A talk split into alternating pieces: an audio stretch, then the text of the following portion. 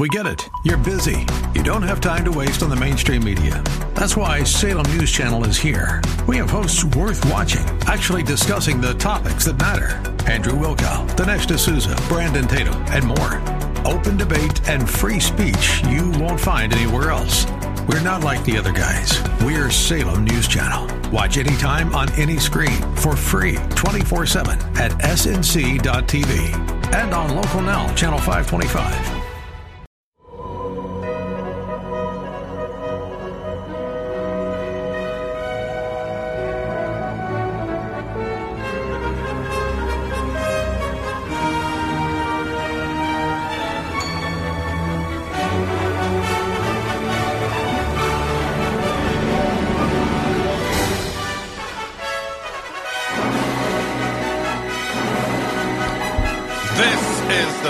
For 1600, welcome, dear friends. What is it, episode 47, maybe? Could be, I don't know.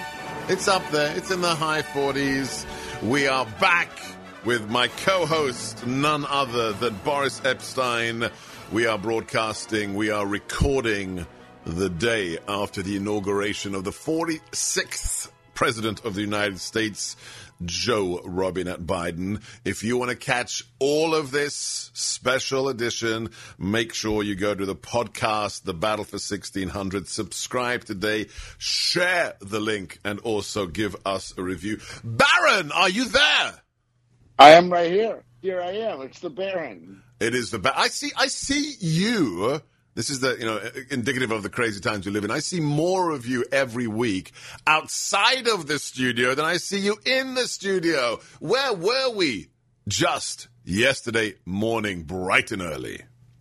Bright and early, we were in a beautiful, gorgeous place called Joint Base Andrews for the majestic, befitting send-off of President Trump, who just completed the most successful term in American presidential history. It was so great to see you there, along with so many other friendly faces, to listen to President Trump tell Americans that he loves us and that he will be back in some way. If you haven't seen it, we've posted some photographs. Boris has on Twitter, on Instagram. I posted some videos as well on Facebook and on all of our platforms. I've been to lots of events. Boris has been to lots of events, but it's different. When you're at Andrews, and they put the platform, they put the stage right in front of Air Force One that's sitting there. And you've got hundreds of, Trump supporters, employees, former employees. You've got the Air Force Band. And then Marine One comes in, lands right in front of you, and then taxis in front of the stage between us and Air Force One. And then the president gets out with Melania. It was a tough day, but it was the right way to do it, wasn't it, Boris? I agree 100%. It was a perfectly fitting send-off. President Trump did not go to that sad event that kind of resembled an inauguration. That was the inauguration of Joe Biden. President Trump said, "I stick with my beliefs. I believe there was a very significant, overwhelming voter fraud, election fraud in this country in 2020. He did leave a note for Joe Biden. He did wish the next administration the best. But he said, you know what? I'm not going to go and sit through that. I'm going to Joint Base Andrews. I'm saying goodbye to my supporters. And I'm flying out to the wonderful sounds of Frank Sinatra's My Way." And he did it because if you do it the traditional way and you wait and you go to the inauguration, you just have to fly home on some kind of, Air Force jet. This way, he flew to Mar-a-Lago on Air Force One, still as the 45th President of the United States. Okay, we have to talk really big picture. No time to talk about cigars today, so we'll make it up double next time. I could really use a cigar, though, I'll tell you that. I bet you could. We need to have somebody who sponsors our podcast from the world of cigars, and I think you might have some idea. We'll get to that, but let's talk about the events of the last 3-4 weeks in America and looking forward. So we have a couple of rumors We have a couple of suggestions and theories, and I want to float them with you. I'll give you my take on one of the big ones, and then we'll get you to respond. You're listening to The Battle for 1600. Subscribe to the podcast for the whole show. Give us a review. If you're watching us on YouTube, hit the like button, and also spread these clips and these episodes far and wide. So first things first, the president, what is he going to do now? For months and months, actually maybe years, there's been talk of the Trump media empire, Trump TV and what have you. Then we have, in the last couple of days, more and more talk of a third party, that there has to be a Patriot Party or a MAGA party. I'll give you my take. I don't know about the media plans the president may or may not have. I would like that to happen. Personally, I think a party is a disastrous concept. If we split conservatives, then the Democrats will win every election for the foreseeable future. Remember, Ross Perot is how we got Bill Clinton. But I will say this, for the foreseeable future, to quote Lauren Boebert, the new incredible congresswoman from Colorado who was on our show, the GOP is Donald Trump's party now. So whichever way he comes back, he told us yesterday he'll come back in one shape or the other. Whatever he decides to do, I think he will be, for the foreseeable future, without a doubt, the conservative kingmaker. Talk to us about those rumors, your take, your response, Baron Boris. So on both fronts, first of all, on the media front, President Trump has long been a master of the media, and whatever he does next on that front, I'm sure will be unbelievably successful. So full stop on that. And then I agree with you. I don't think we need to have a third party, because the MAGA movement, the Trump movement, has taken over the Republican Party. Right. That's why that's why President Trump, as he said yesterday on that beautiful morning at Joint Base Andrews, he got 75 million votes this time, 63 million votes in 2016. We do not need a third party. We just need to make sure that the Republican Party and the officials of the Republican Party, the elected officials and the party dignitaries and the party functionaries, that they act in representation of their constituent. Because the Republican Party right now, the voter, the rank and file, the everyday American, they are supporting President Trump. So why would we create another party if we already have the Republican Party? Right. All we have to do is make sure the Republicans act as a party, that they act cohesively, they defend against onslaught from the Democrats on every front, and that they represent the will of their constituents, which is support for President Trump, the MAGA movement, and putting America first. All right, let me tell you what I said to the GOP. So I had lunch just last week with a very, very senior, he will go nameless, but a very, very senior individual in the GOP. And before I went, I consulted with my team, got some very good advice from Mr. G. And this is what I told this individual. For the next year, at least, the 74 million Americans who voted for Donald Trump will only want to see two things happen in the GOP. And number one, you have to fight across the nation, especially the state houses, to ensure election integrity. So what we witnessed last year can't happen again. Cool. Secondly, the GOP, the conservative movement, all our institutions, all our donors, activists have to take on the fascistic tendencies of Silicon Valley, so they can't shut down freedom of speech and the speech of those they politically disagree with. I warned this person, friendly lunch, he's a friend of mine.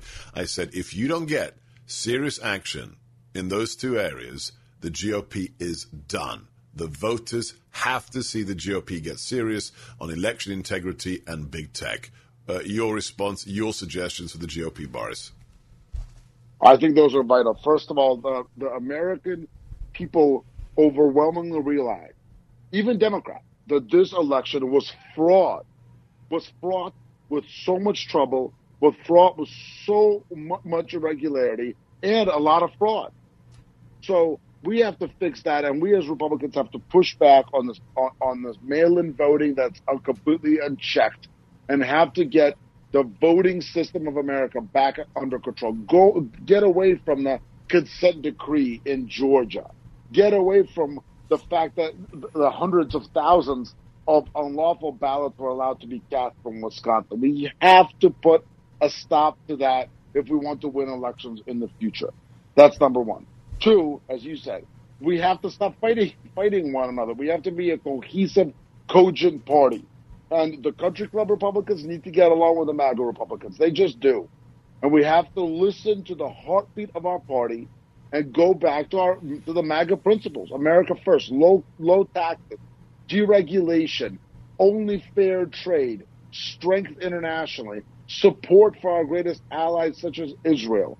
We have to stand for those things, and then we have to absolutely, undoubtedly, push back against the tyranny, as you said, of big tech, and make it absolutely clear that we will not be silenced.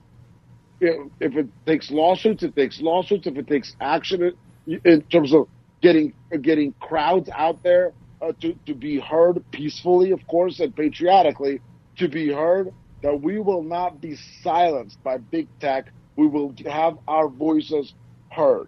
So those are the three things that I would focus on: election integrity, unity, and ensuring that our voices are heard.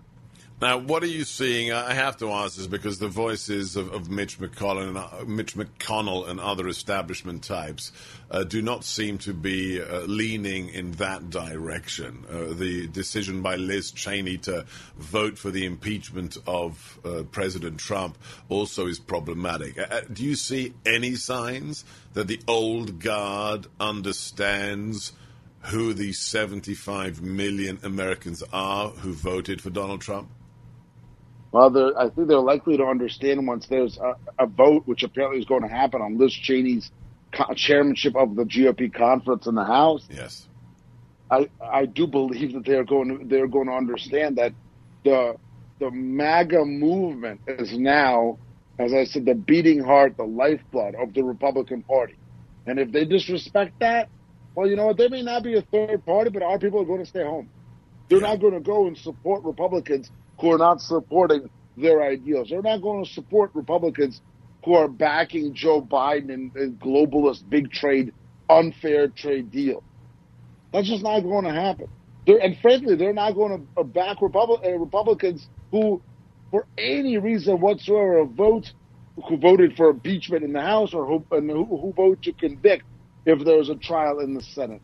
We could not be stabbing our own leader in the front or the back. And that's what Liz Cheney and the 9 other members of the House did. And that's what anybody in the Senate who's even considering voting for conviction based on this absolutely empty, contrived impeachment article would be doing. Yeah, absolutely. All right, let's talk about the events of yesterday. After we left Andrews Air Force Base a few hours later, there was the inauguration. Now, I don't want to overstate matters, but as somebody who lived for 15 years in a former communist country whose parents suffered under a communist regime, you as an individual whose family, you included, escaped post-Soviet Russia as a child. Yesterday was what's the word the left likes? Problematic. It was disturbing when you saw the fact that D.C. was shut down, that the bridges were shut down, that almost two and a half divisions of National Guards officers and NCOs were deployed across the nation. And then afterwards, the quasi-parades where Kamala and Biden were waving at nobody. Nobody. There was nobody because there were no crowds. There was just the media and the military. I don't want to exaggerate things, but it smacked of, you know, a North Korean parade. It was surreal in its artificiality. Your take on yesterday's events? It was pathetic. And you know what's funny?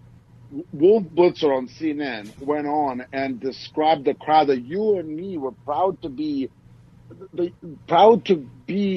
a part of, that you and I were proud to be present for. He said that the crowd at Andrews was pathetic, but then did not comment on the total lack of any crowd for the man who apparently got 80 million votes, Joe Biden, at the Capitol.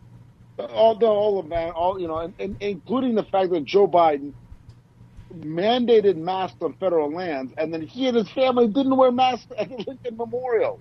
The hypocrisy has been clear from the first second that Joe Biden got sworn in on that huge-looking Bible. Maybe they were trying to prove just how religious he is with the size of the Bible. You know, he's a devout Catholic who's pro-abortion, and as you know, right.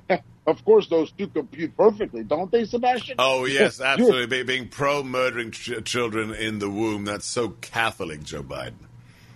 Yeah, Joe Biden is, is 100% very Catholic, So that's what it is. That's who Joe Biden is. He is a complete hypocrite. He is not honest. He's somebody who, even look at the Hyde Amendment. The amendment that barred the use of federal funds to pay for abortion.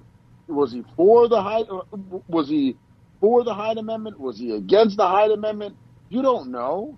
And why don't you know? Because Joe Biden doesn't have any actual beliefs. No. Joe Biden just did anything and everything he could to get elected president. And that's what he is. So now this country has Joe Biden as president. He apparently got 80 million votes, even though nobody showed up for his inauguration. They had a very sad series of events yesterday, and then he signed a bunch of executive orders that put America last. And then he begged the United Nations to be able to enter the WHO, the World Health Organization, which is to blame for the spread of the China virus around the world. Right.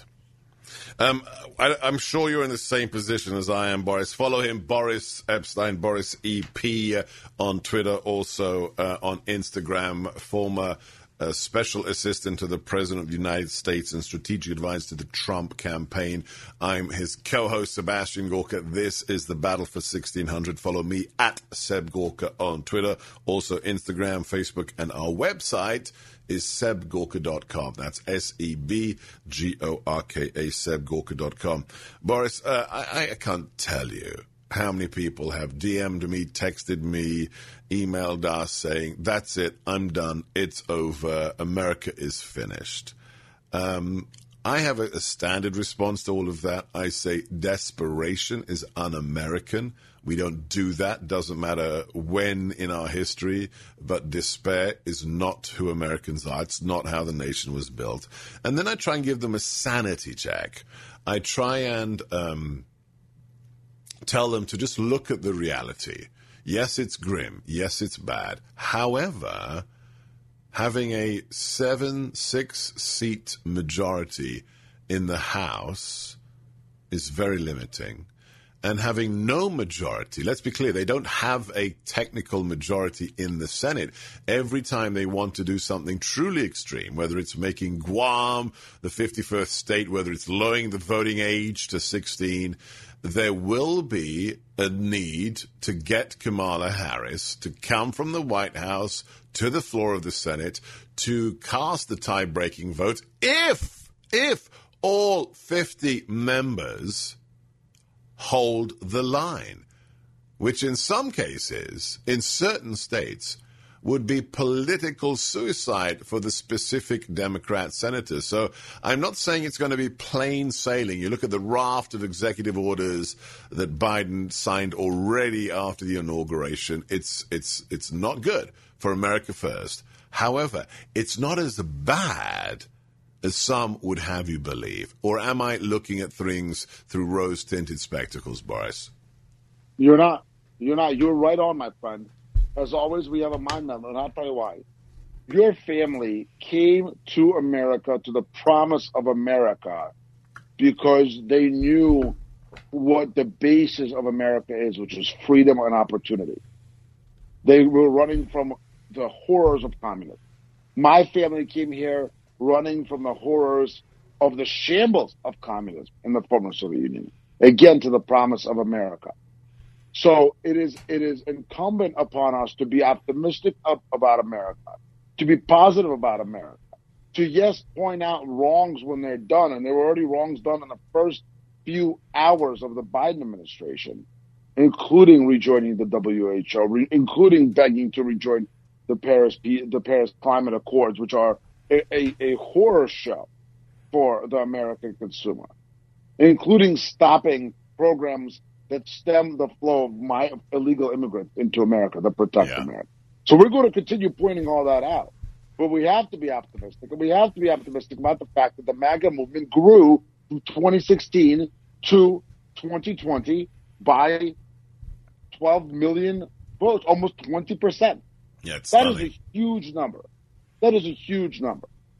And you know, even if, say, you believe somehow that Joe Biden got 80 million votes, the reason he got them is because of this mail voting scheme, let's call it. The bonanza, the mailing voting bonanza. The bonanza, I love that, the bonanza the Democrats put in place.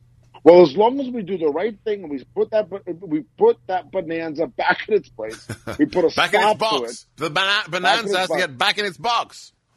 Go back to its box, bonanza, the bonanza box. As long as it goes back in its box, then this movement is going to continue winning. We won, what it ended up being, 12 seats in the House of Representatives this election. So, to your point, I do strongly believe the Republicans will control the House after 2022. The Senate is split, and I think it could very well go back to being Republican if we act as Republicans after 2022. And then it'll be this party's decision of who is going to lead us into 2024. And I can only think of one man who I want to do it if he chooses to run. Do you know who that is? I think I've met him. I think I saw him yesterday at Andrews Air Force Base. Are we thinking about the same guy? We sure are. We sure are. Good. The same man who just completed the most successful presidential term in American history. And guess what? There's precedent. Grover Cleveland did this. Yeah. He was president. He then was defeated by Benjamin Harrison. And then he came back 4 years later and he won his presidency back. It's been done before, and it can be done again. It's been done before, exactly. I'm going to ask you one question, and then we have to wrap it. I'm going to advise all of our listeners, never give up, never give in. Get involved. The most important thing you can do is actually get involved locally, especially run for local office. Even if it's just the local school board, this is how we make a difference. We stay true to our values. America isn't defined by who is in the White House. It's important, but America is defined by who we are and how loyal we stay to our American values. What is your primary advice, Baron Boris, for conservatives who love this country for the next couple of years? I love that. I love that message, Sebastian, and I love the fact that you continue to keep your listeners, your viewers, our viewers on Battle for 1600, which we continue to call Battle for 1600 because it's already a battle for 2024, optimistic and positive. My message is this: stay strong, stay optimistic, stay positive, continue to believe in the promise of America and the greatness of America, fight for our rights, do so peacefully, do so constitutionally, and we are always going to be on the right side of history. Do not back down. Stay strong. And with God's help, with help of the right ideals, we will end up victorious. Nicely put. Perfect. Stay true to our values, and we will win. He's Boris Epshteyn, former special assistant to the president. I'm Sebastian Gorka, former strategist to President Trump. This is the Battle for 1600. Make sure you tell your friends, write a review, share it with everyone you know, because the battle has been joined yet again. God bless you all.